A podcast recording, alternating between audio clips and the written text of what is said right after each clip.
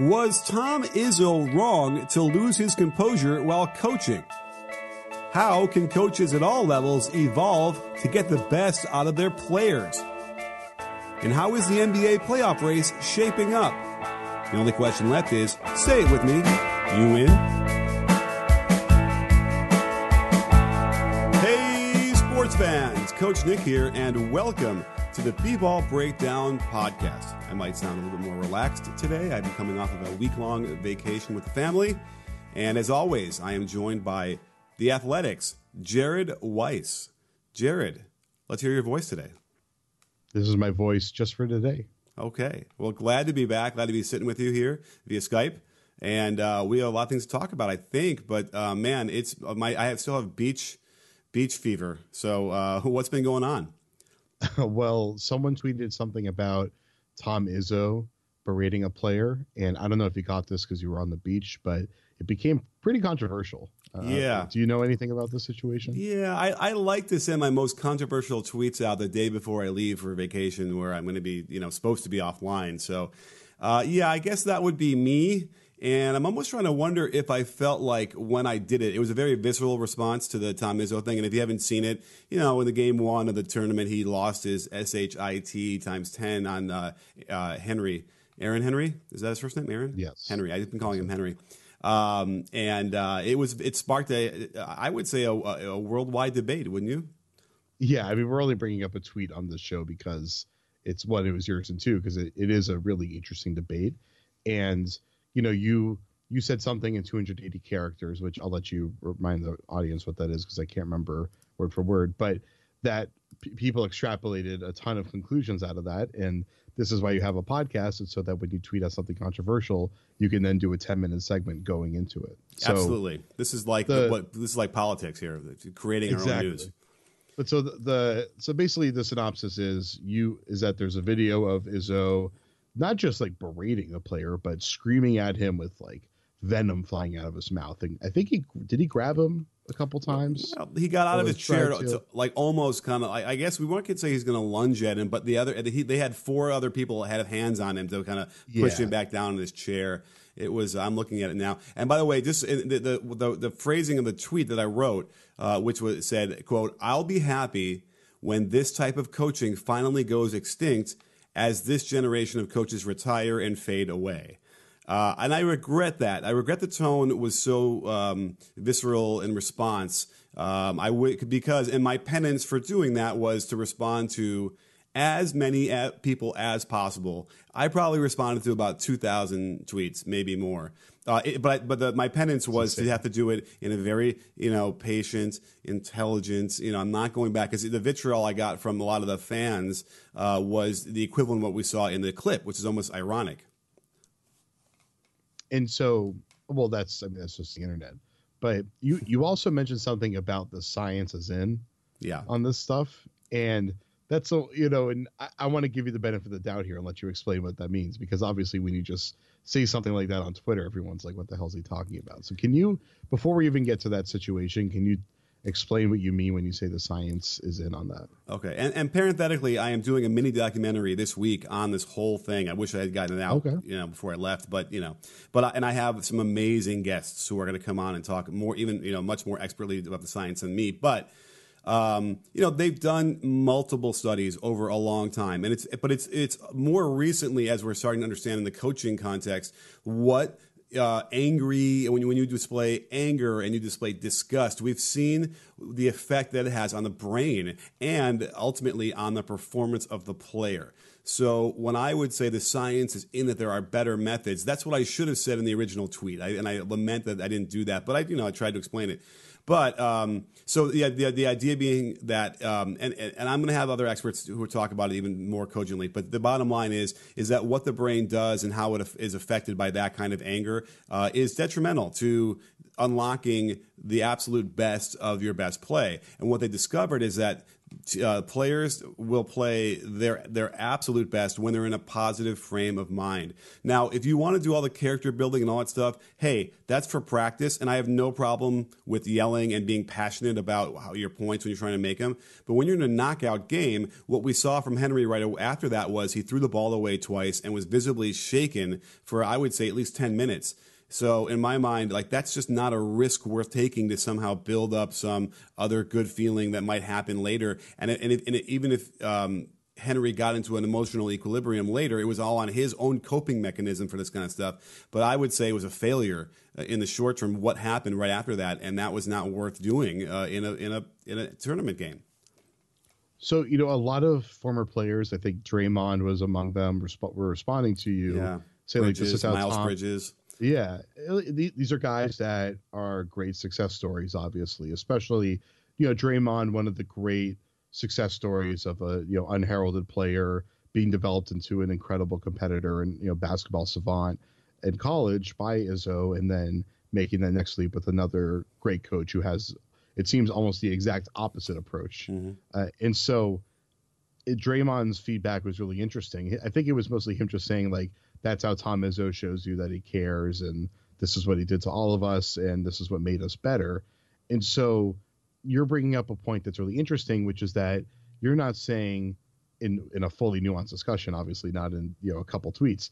Now that you can kind of expound on it, that you're not saying that there isn't a time and place for aggressive yelling and humiliation and then character building from there. You're saying that it just doing that in that moment was a selfish move by Izzo and that he couldn't control his emotions and had the exact opposite effect of what he would have wanted to happen. Yeah, I think that's a good uh, example. I mean, I, I just think in the context of a knockout game, a it's it's simply because yeah. he lost control. I don't think that this was any kind of premeditated. Okay, I'm going to now get in his face and be this way. This was visceral on his part too. And um, and listen, there are players that work, but Draymond's probably the only guy I can find who can play angry and actually perform well, well in that in that mode. So a couple things I've discovered was I think most of the vitriol, as I took a step back, was from Michigan State fans. Okay, because I got a lot of people who liked that tweet and retweeted that tweet. So it wasn't like people were not agreeing with me, but it was pretty vocal of the people who weren't, and it was awful. But I think a lot of the awfulness was simply just fans of Michigan State. Either they went there or they're just Michigan State Spartan fans. They put it in their bio. So that kind of you know showed a little bit of a bias there that probably doesn't represent you know most of the people that are watching this. Because I would almost think that you know, the science, people were yelling at me about the science. It's like, doesn't it seem inherent, like just by a, from a common sense standpoint, that one of the keys to unlocking your absolute best is being in a positive frame of mind? I agree with that. I think that having some, as someone who grew up with not a lot of um, confrontational enforcement, I, I found that the way that I was raised helped me become a more creative thinker and become more confident in myself but didn't toughen me up in a way that would be necessary if I were competing at the highest levels of physical dominance and so forth. So I think that there's a, definitely a, a line to toe there in trying to bring the best of both of those methodologies there.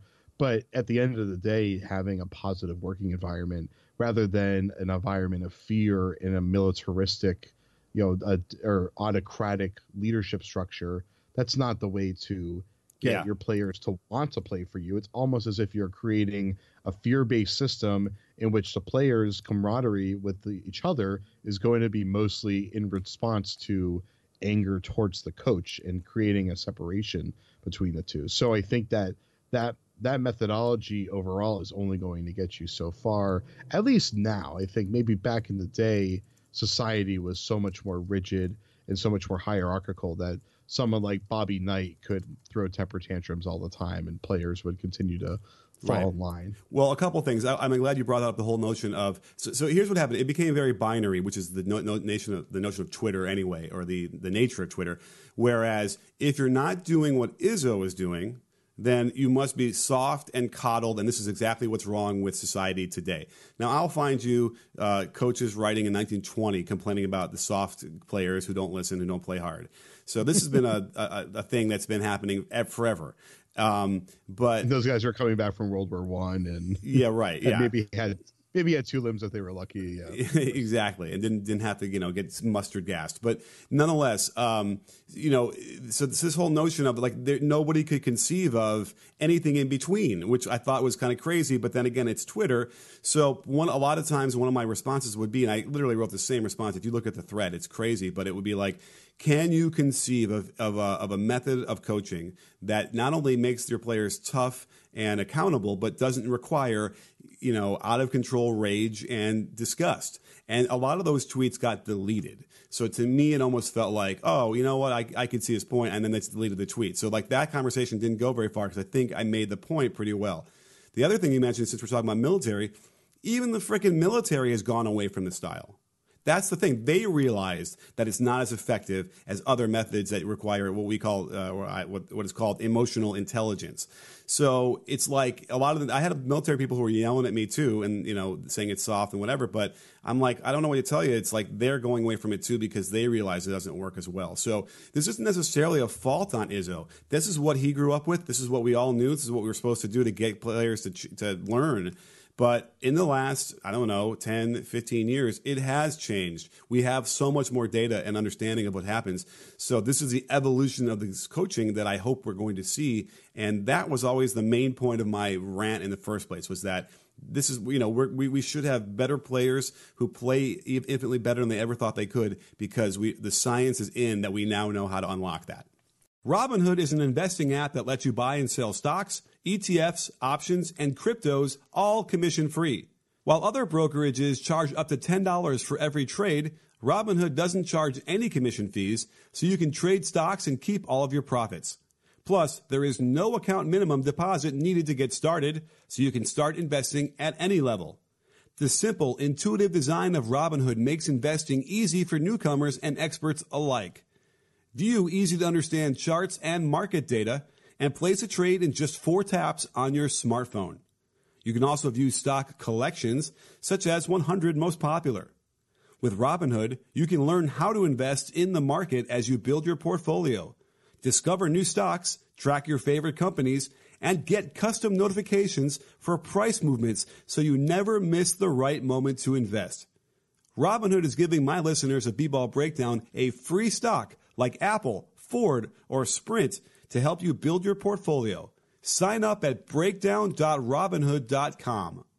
Well, you know, I think this gets to just a larger societal issue, which is that we're we're way more focused on quality of life now than we used to be in general happiness and things of that nature. Mostly just because I think people are recognizing that a lot of the standards at which we measured success in the past may not they don't indicate necessarily happiness and satisfaction with life and lead to depression and so forth. So we're kind of at this weird crossroad where there's so much focus on trying to make sure that someone is generally happy that for one you're creating a, a generally vague definition of what is happiness which is something that doesn't apply consistently to everybody and so your basketball is a field where you have hyper competitive people whose definition of happiness and success is going to be most likely for the most part contained to their success in this career field. I'm kind of one of those kind of people where even if I'm happy with all my friends and all that other stuff, like for me, it's mostly my career that's going to define my happiness and my self worth.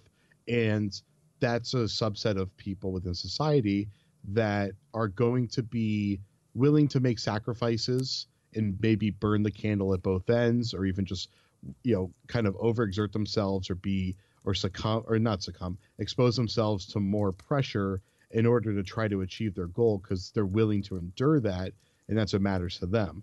So a lot of these basketball players are just other people who are coming at you, they're coming from the perspective of that they're willing to endure being lambasted by their you know by their uh, authority figures and things like that because they're they're more worried about the long-term goal they're trying to achieve rather than any other um, with the other general life happiness or any any of that other stuff. And well, so the definition of the goal changes depending on what your goal is. Kind of, but I also think that what they were coming at me for, especially the the, the former players, because everybody threw their own story at me too, was it's a badge of honor that I went through that and that made me tougher and better, and that's why everyone else should do it as well. And that's the other thing that frustrates me because I think that what that indicates to me is that they probably never had a really good coach that practiced emotional intelligence. So they don't understand. It's the Jimmy Butler thing we've been talking about all season long, where he had, you know, Buzz Williams, who's like a, you know, in your face tough guy as well. And that's what he thinks makes him play as hard as he can. And that's the whole thing is, is when you get another kind of coaching that doesn't have to require that and it still makes you tough and you realize that then that's what you're longing for now just to answer all the other people who were like you never played you were the cr- crying sissy baby like that was the kind of stuff i was getting it's like first of all i had uh, a coach worse than mike rice in sixth grade and seventh and eighth grade and then I also my high school coach was in you know in that realm. He loses crap during the games, and it was it was you know crazy. I played fine. I played well under that. I had no problem with that. Uh, I always sensed that there was something better though at the time, even then. But I also knew I was like, oh, this is going to prepare me for life. I'll be tough for all this kind of stuff. So I, I use that same rationalization. But it's like you know, wh- what is it preparing you for? I mean, what what there's there's no boss that's going to be able to do that to you in a in a office setting, as far as I can tell, that would ever be allowed to do that and, and keep his job. So it's like I don't know. There's a lot of sort of these myths that have been being spewed out, and that was what was also frustrating because it's like you know it just it just it's, it's an ignorance of what could el- what other possibilities that could be out there. You know, I had a great conversation with Chip Engelland uh, last week, or maybe it was two weeks ago, and we got into a lot into just coaching philosophy and a big thing that he said that really stuck with me, and this will be in an upcoming article, is we were talking about shooting, and he was saying there's always more. There's always more that you can do to improve, and Steph Curry still needs to continue to improve. You know, and Steph Curry's everybody. Everyone has rushed to say he's the greatest shooter of all time. We're like, I think now it's pretty apparent, but people were, were obsessed with saying that even when he first started becoming a great shooter, but he's continuing to improve. I mean, it's he is he's getting I think he's having his best shooting season ever this year still, right? Mm-hmm. Um, he's he's been incredible this year. He's shooting almost 45% from 3 as pretty much the highest volume three-point shooter ever. It's incomprehensible what he's doing. And Steph has only gotten there because he's always had that mentality of that even when he was already the best shooter of his generation, he wanted to keep getting better and better and try to continue to inch forward uh, over and over. And I think that from a, when you're looking at leadership models, that those can always be improved too and that even if you are a, a certain type of coach or you're a certain type of player with a certain mentality, you can always try to learn to make yourself more well-rounded. And it's the coaches or the players that get stuck in that mindset that don't have now I feel like I'm Brad Stevens that don't have the growth mindset right. that feel like they're they're gonna they're only hard asses so they can only be hard assets like you got to continue to try to nuance yourself so that you can account for different interactions with different people working with different types of groups handling different types of situations because there's just like being a very supportive, soft, easygoing person isn't always a solution when you have a very high pressure situation and you need to be able to be assertive, decisive, aggressive, confrontational. You now, have to have you have to have a blend of all of that to be successful. Yeah, and I'll, and, and and to your point, I'll wrap this up with, um, you know, when's the last time Izzo went to a coaching clinic as a as an attendee? You know, like that, I, that's that's my thing. Uh, and also his response uh, was uh, the next game was uh, to mock, you know, me or mock whoever. I mean, I don't know if he saw I, my tweet. I, I, can't imagine he was had you in mind when he was mocking that. well, me being like my side and whatever. But and by the way, sure. l- listen, like you know, Scott Van Pelt did a, a monologue, and like you know, whatever whatever my influence is on Twitter, it's it's pretty influential in a way that I think that it sparked a lot of this. I, I just it just feels that way based on the interaction levels and stuff. So, uh, you know, I don't know. I didn't see a lot of too many other like you know huge names really coming out against it like oh, I you, did. But that was that was absolutely you. Okay. so anyway, but the point being, back, yeah, you you started that conversation. Yeah. So the point being that like you know he was so you know mocking and whatever and dismissive of this what, what, what we were coming where I was coming from. But what happens after that, right? the next few games, he is calm, he is composed, he is probably even like positive. And what happens? Aaron Henry has his best games of the season, and everyone wants to be sh- shouting at me, "See what that did?" And I'm like, "No." Again, this is where the, with science, there isn't a, a, real connection between a tirade he had on Aaron, Aaron Henry and then uh, a week later, he's suddenly playing really well on the court. You know, it's much more of a in, immediacy of how you're dealing with and communicating in that game that affects how he plays in that game.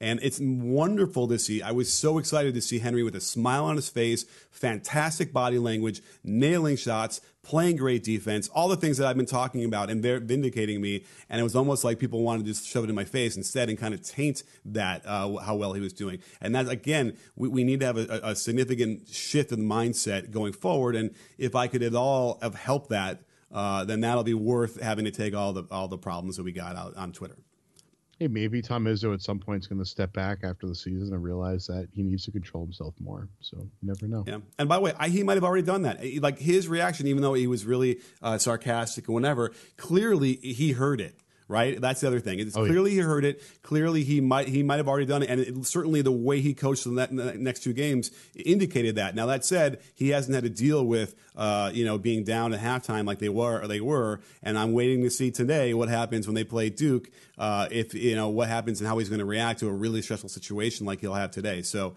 we'll find out um, when this podcast drops, and uh, and we'll see if there's any growth there let's just very quickly establish since we're wrapping this up, and I know people are going to take this the wrong way. Uh, Izzo is one of the greatest coaches ever, and has been remarkable. And we're not, I, I, at least that's my viewpoint. I would imagine you'd agree with me. We're definitely not saying that he's not a great coach, but we I think both of us disagreed with how he handled that situation and think he could do better than that. Right. But and, he, and, and he's known to do that in a lot of situations. So it's not like it's yeah. the one time thing. But no, he's an awesome, amazing recruiter. Uh, he he has produced more NBA players than almost any other school in his tenure. There might be one or two schools that have more. So you know, but so he's getting a lot of terrific raw talent in. That's which is also a huge skill.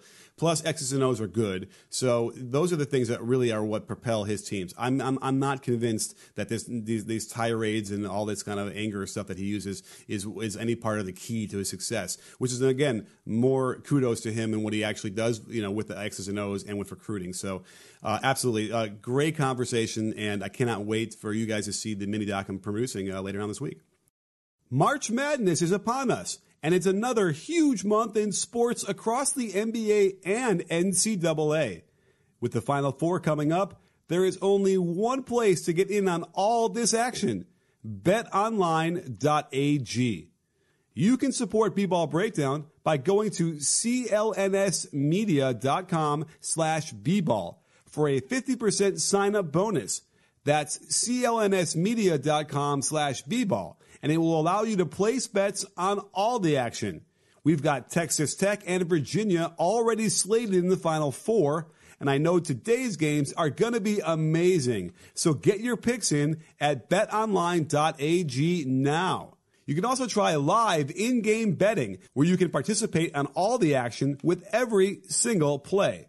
So head over to clnsmedia.com slash bball. You can also just use the code CLNS50.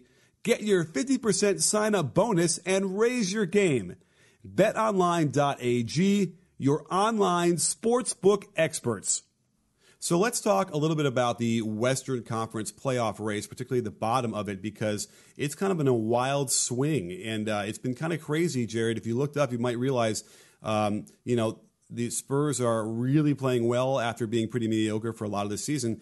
And shockingly, the Oklahoma City Thunder have really, really struggled losing 12 of 18. Did you know that when I told you that this morning? I knew they were struggling, but I didn't realize the record was that bad. But yeah, they're they're seven and twelve in the last month and a half, and twenty second in net rating, uh, just ahead of the Lakers of all teams, of course. Mm-hmm. Uh, so yeah, they're they're in the pits right now. Yeah, and I was studying this thing. So basically, in the last 18, their offensive rating before that was 12th. So they weren't even like the most uh, efficient offense anyway. And, you know, that had a lot to do with Russell Westbrook was shooting threes and he was really struggling. The irony is, is that he's actually shooting threes better at like thir- like 34% in the last 18, but he's taken like seven a game. And it's just it's just too many for him. It's a really bad look. And their offense has plummeted to 29th in offensive rating over the last 18. That is not going to get it done. In fact, they might have to be worried about what's going to happen. You know, uh, I, mean, they're not. They're, they're going to make the playoffs. They're already clinched, so that's not an issue. But it, it's a real problem with you know a chance where if they were to face the Warriors, I think at some point in the season we felt like that would actually could be a good series. I think it's it would still be a good series to watch. It just would not be a good series for the Thunder's chances of an upset because I feel like the, every everyone except for the Warriors has a chance to get upset here. Denver has been amazing this year, but there are ways that you can attack their defense that you can expose them if you have a if you have good speedy ball handling attackers. Um, you know, Houston obviously if you can find a way to corral James Harden sufficiently, they're beatable. And then the rest of the conference is kind of I mean Portland is, is in the standings pretty much in the same spot as Houston, but I think you're comfortable with putting Portland kind of in that same tier with Utah, and then I guess the Clippers, Spurs, and Thunder are pretty much in that tier as right. well. But it seems like everybody's on an even playing field. So. Right, but Portland has dropped down now because of the Nurkic gruesome injury. Yeah, and that's going to be a real problem. Like, can can Enes Kanter, you know, uh, fill that role? I don't know. Um, but yeah, so uh, you're right. So as a result, the Western Conference first round should be amazing, right? I mean, capital A. One of the best in recent memory, probably. Yeah. depending on how, how good you think these teams are. But I mean, yeah, they're it's so even. I mean, all these teams are basically like 48, 50 win teams this year. It's insane. This could be one of the best years for like the depth of the conference, everybody being close to 50 wins. I think I remember that happening a few years ago, maybe like six, seven years ago, where everybody in the West was close to 50 wins. But I mean, it's, it is, it's amazing just because every single series in the first round is almost a toss up. Yeah, absolutely. And and you know, and the Golden State Warriors, they're not really playing well, but again, we will sort of say they're ennui and they're just sort of waiting for the playoffs and they have it when they want to turn it on. I'm willing to sort of stay in that boat, having seen Cleveland do it and, and them do it too a little bit. So uh, I'm not, I'm yeah, I don't, I'm not worried about them even like probably to the finals in theory, but you know they get slogged through on a, a on a tougher first round series and a second round series you know that could weigh on them and wear them out. And you know if they have to meet Houston or somebody like that, um, we'll have to we'll, we'll, we'll see. It could be you know we might have another epic seven game series in there, but it still feels like they're going to take it. Which is a little bit of a contrast to what's happening in the middle of the Eastern Conference pack, where we have three teams that are kind of limping to the finals here, the, the final stretch where we have you know the Nets, the Pistons, and the Pacers uh, just not playing well either, and then the Celtics not playing that well is anybody playing well? I guess Miami playing decently. Yeah, they're twelve and eight in their last twenty. So, and then you have to be careful. The, the, span, yeah. the Magic have won seven out of ten, and they're now only half game out of that eighth spot. So all of a sudden, you know, there, there's the uh, the Pistons are 18 games back, the Nets are 18 and a half, the Heat are 19, and then the Magic are 19 and a half. So all of a sudden, you have four teams competing for those three spots. Um, and two of those teams are not uh, are not playing well, and their records are not uh, that favorable. Uh, the Nets certainly uh, have a gauntlet to go through, so I'm worried about them. It was really exciting to see you know their first playoff uh, berth in a while, and it's a little bit dicey right now. It's amazing that just in the last month and a half, the Nets, I'm sorry, the Magic and the Pistons are tied for sixth in the NBA at plus 5.4 net rating. It's amazing how those are two teams that I think also last year, right, were really good in the first like couple weeks and they people thought they were for real then they fell off a cliff mm-hmm. and they never reascended that cliff and this year they're actually doing it and it's i guess maybe it's a testament to that they're growing more and more but brooklyn has been a much better overall composed team throughout the year and i would rather see brooklyn in there because one i think brooklyn has the best future of all those teams and two i think they probably in a series have the most the the highest probability of being able to actually upset one of these top two, uh, three teams. Yeah, and interestingly enough, if you look at the Pistons' uh, schedule real quick, they play the Pacers twice in a row coming up, which I find interesting, and they're going to play OKC. So all of a sudden, the teams are all talking about getting mixed together here, and that happens a lot down the stretch of the last five, six games of the year. We're going to see these guys play each other, uh, but they do finish with the Hornets, Grizzlies, and Knicks. The Pistons do, so that feels really good for them to finish on a high note and solidify that spot. Uh, I would imagine they, they, they would probably end up where they are now, uh, which is um, you know in the uh, sixth spot or so with a on, with a road road um, opener on the uh, in the first round. But um, the Pacers again, also, it's almost like a win for them having lost Oladipo when they did, and they've been able to stay above water impressively. Um, I think anything else they get in the playoffs is going to be gravy. Yeah, I mean, the fact that they've held on to their position is pretty remarkable. I mean, they're probably going to end up in the five seed, it seems, although the Celtics are doing all they can to help them hold on to the four seed. But those two teams play each other one more time next Friday, so we'll probably have that settled right there in that game. Um, but Indiana has shown that they're not like their system isn't dependent on Oladipo. It's just that Oladipo puts them over the top.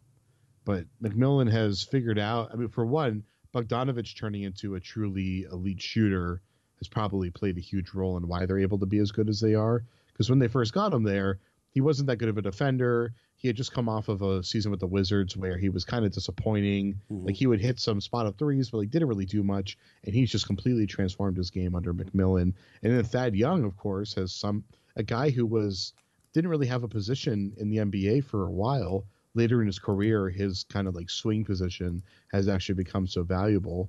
And I was watching the the Pacers were in town in Boston the other night, and they were running these snug pick and rolls, like kind of like in the high post on the left side with Thad, and Young was able to shake Aron Baynes, who's the kind of big that used to be an issue for him, and was able to get to the rim like consistently there at the end of the game.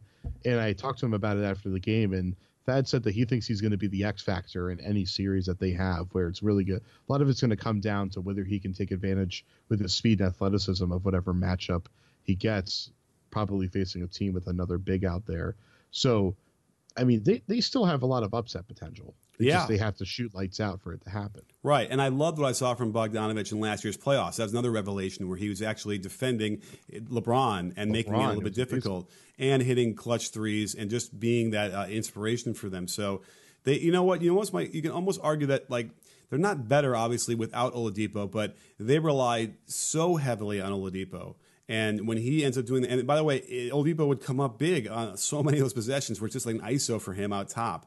And those are just tough, tough possessions for, for anybody to handle, even if it's, you know, the, the you know, LeBron have to do that all the time. So uh, much less a guy who just, you know, just found his role like that in the last year and a half or two years. So, um, so arguably, maybe it's a more varied attack, maybe a little bit more difficult in a macro sense to defend. So, yeah, and it's it's too bad they can't somehow get him back in time for the playoffs or whatever, and you know somehow make that mesh. But because uh, that would be even really how exciting would that be if like they held on, they play well, and somehow Oladipo got healthy and could like play the last four games and then really turn it on. That would be really frightening, I think, for a lot of Eastern Conference teams would have been like when Paul George came back from the injury a couple years back. That would have been really exciting. Yeah. Um, but I, yeah, he's yeah. not even close. I mean, I don't even know what his timetable is. Right? It's got to be. He's not. It's not happening. He's, oh, well. he's done. Yeah, and so, he's a franchise player that they're committing a lot of money to, so they don't want to. Yeah. So anyway, but we'll see, and we'll see if McMillan can come up with some interesting playoff uh, adjustments that will cause some damage, and uh, I'm anxious to see if he if he can do that too. Um, but again, I think what we're all saying here is that uh, this first round of the playoffs is going to be crazy. I mean, even in the Eastern Conference, even though some teams are limping through the end, uh, a lot of parity. I don't know. I think the East actually is probably going to be not much parity except for that four or five matchup with Boston and Indy. However, that shakes out. Uh, I think that'll still be very competitive. But Philly versus Detroit, it seems like most likely. Um, I mean, Drummond can defend Embiid fairly well, but also at the same time, if Embiid's pulling him out, to the three point line, you might be able to just you know put him on skates. So right. and that's that true. Could, you, you, could tell me I was that was a dumb statement to say it was parody. I mean, in the East at least, but yes. Well, I'm, uh, I'm trying to I'm trying to work my way through it to see if it was dumb. I, it probably was dumb, but knowing yeah. you, but uh, but it, yeah, I guess not because I mean the Raptors the Raptors should be able to toy with whoever they're facing, and then right Milwaukee their health is a huge question mark, obviously, but the te- the quality of the teams at the eight spot are so low that I don't think yeah. Milwaukee's going to have to. And Milwaukee is just they're they are they're that good. They really are the class of the of, of the NBA this year. The way they're playing. So um, I, you know, Philly's got some things to prove without question. There's sure. some things uh, that Brett Brown needs to prove, and that certainly Simmons needs to prove the way they play. So um, you know, it, it, I don't know if they end up playing Detroit. Like you know, that's that's probably a matchup at, that that they could. You know, they might match up well yeah, with Drummond and um, and Blake Griffin. Um, that might be that's an interesting matchup. I'm intrigued. Who who guards Blake for Philly? That's the, I don't really know. Is it Ben Simmons? Like yeah, he's the only guy that seems to physically match up, and he's a really good on ball defender. So maybe that's who it is. Yeah, right. And that can't... puts Simmons that puts Simmons by the boards more often, which means he can start transition more easily. So I guess that right. makes sense for them. I mean, they could, tr- yeah, because uh, Tobias Harris in my mind's eye right now would not, it wouldn't, wouldn't work. No, he would get bulldozed by yeah. Blake. Yeah, so that's an interesting question.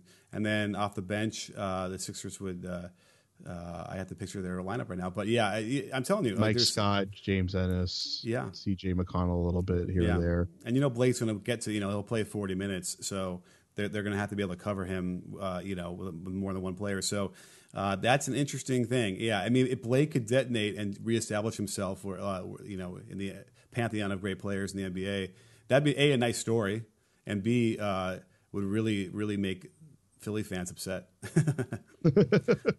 um, I, yeah, that would that would set off a firestorm in Philly if they lost in the first round. Oh yeah, I, I actually I don't know how they would feel if they lost in the second round to Toronto. I assume, which uh, would be uh. reasonable considering Toronto's really good, but this would be like the process has failed kind of thing. Right, and yeah, and it would depend on how many how many games. Um, but yeah, this picture that like let's take 30 seconds to picture what that would look like, like if uh, the Sixers lost in the first round. Brett Brown leaves. Is he gone? I don't think so. I, I think Brett Brown's done a really good job with oh, yeah. a really rough uh, roster situation over the years.